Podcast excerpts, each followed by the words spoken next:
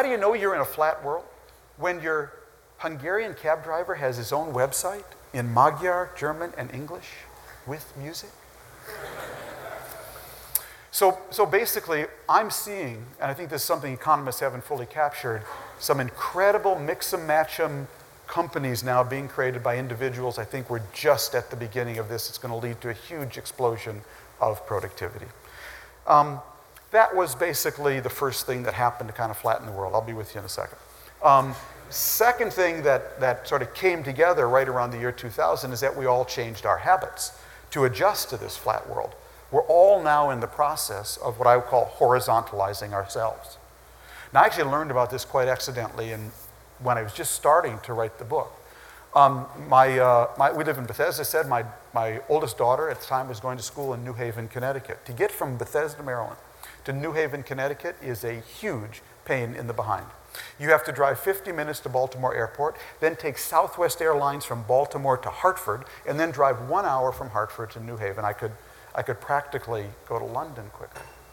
Never mind. Um, uh, I, I you know, got used to the trip. Now, to actually make this trip, as I said, there was only one airline that flew there, Southwest Airlines. Um, as many of you may know, Southwest Airlines is El Cheapo Airline.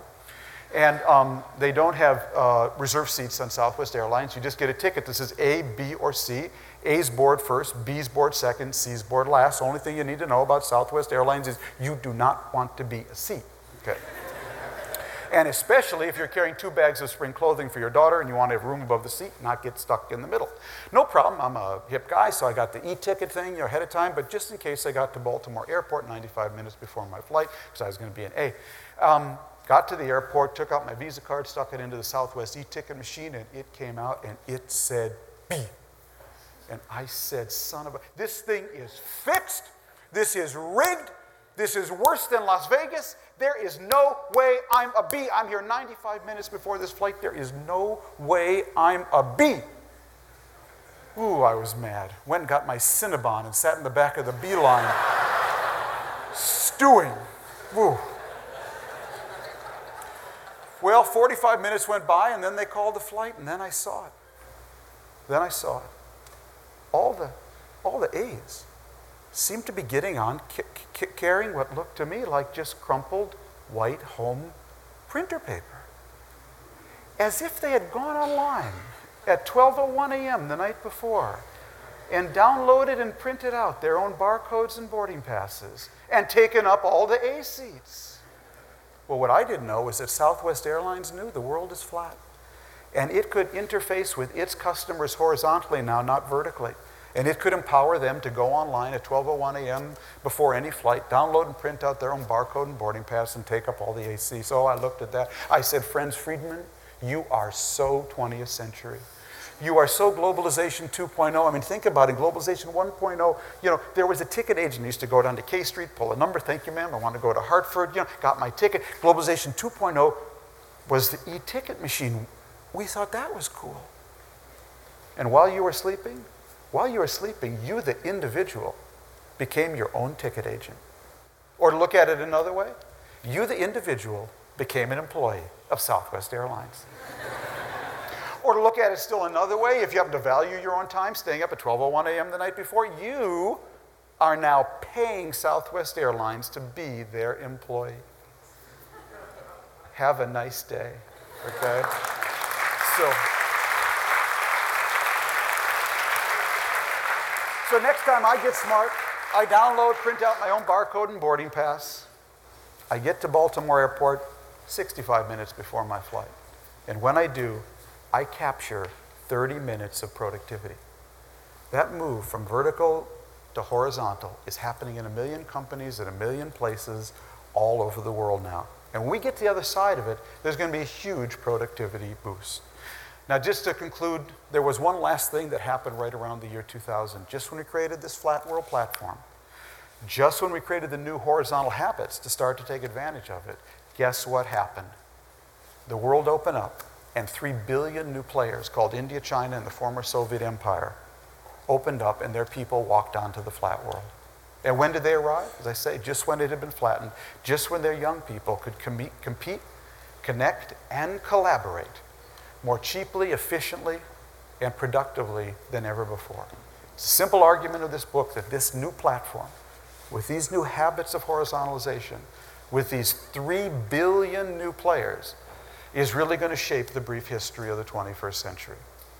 Carly Fiorina, uh, the former head of HP, I interviewed her in doing the book, and she said something to me that really struck in my mind. She said, You know, Tom, everything we called the IT revolution all these years, these previous 20 years, sorry to tell you, that was just the warm up act.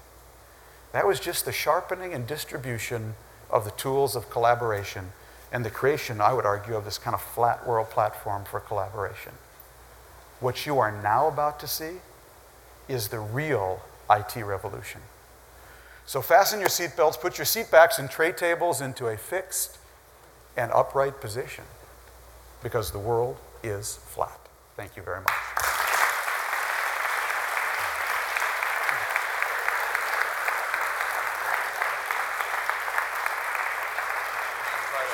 Yeah, yeah, I know.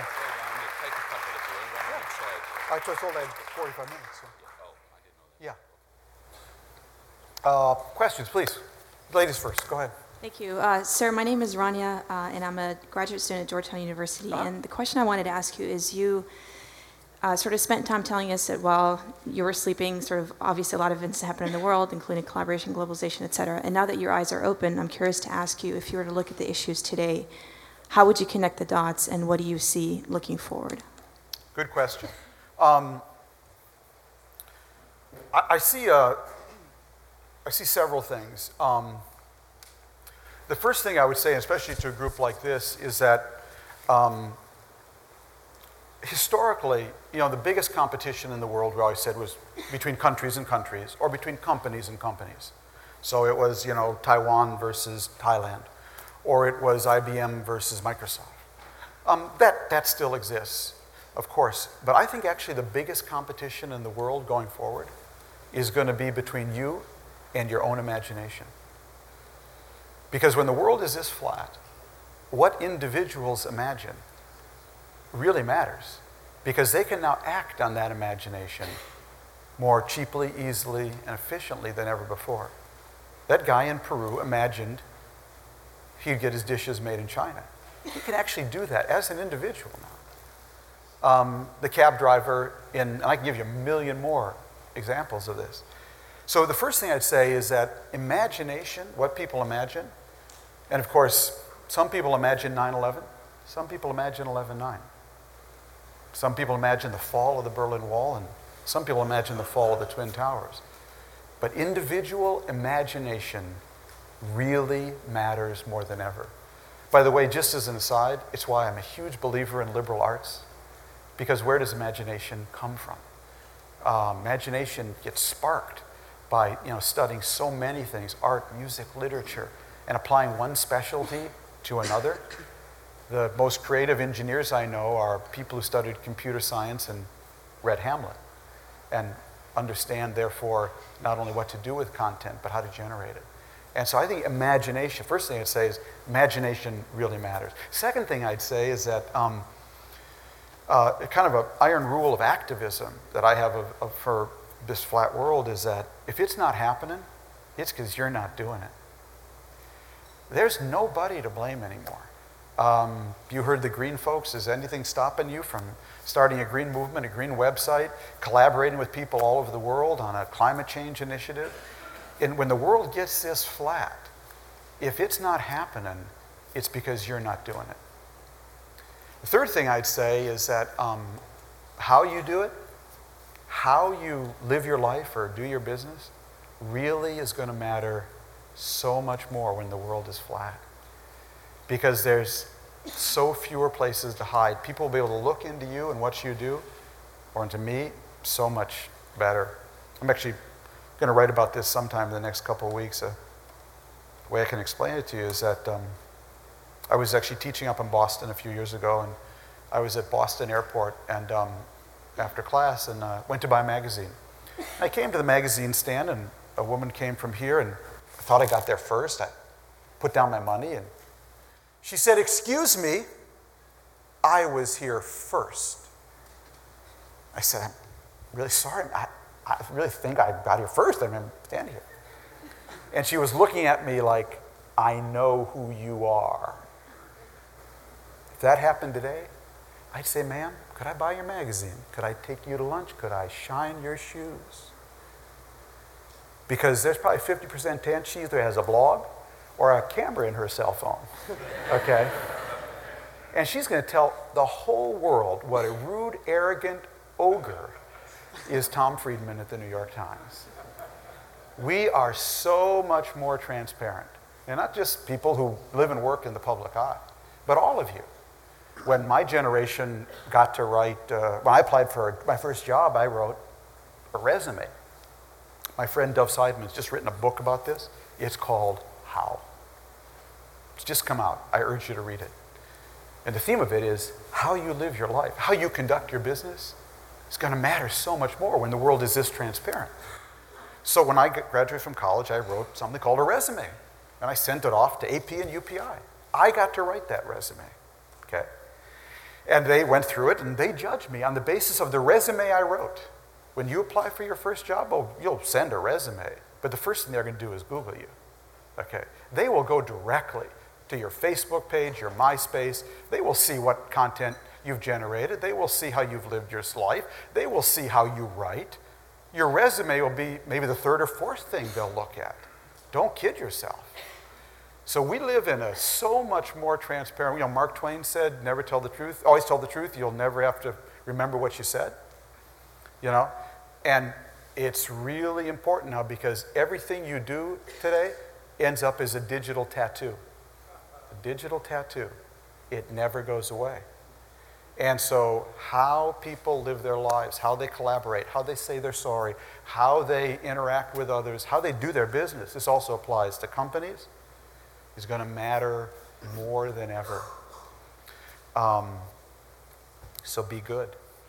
Um, the last thing I would say in relation to this panel before, which was, I think, spectacular, was um, when the world is flat um, and 3 billion people go in a very short period of time from low impact lifestyles to high impact lifestyles, which we've never seen before in the history of the world, if we don't find a cleaner, greener way to power your future and mine and theirs, we're going to smoke up, choke up, heat up, and burn up this planet so much faster than even Al Gore predicts. So, to me, those are the four big implications why green is so important um, of the flat world for, for your generation. Thank you. Thank you.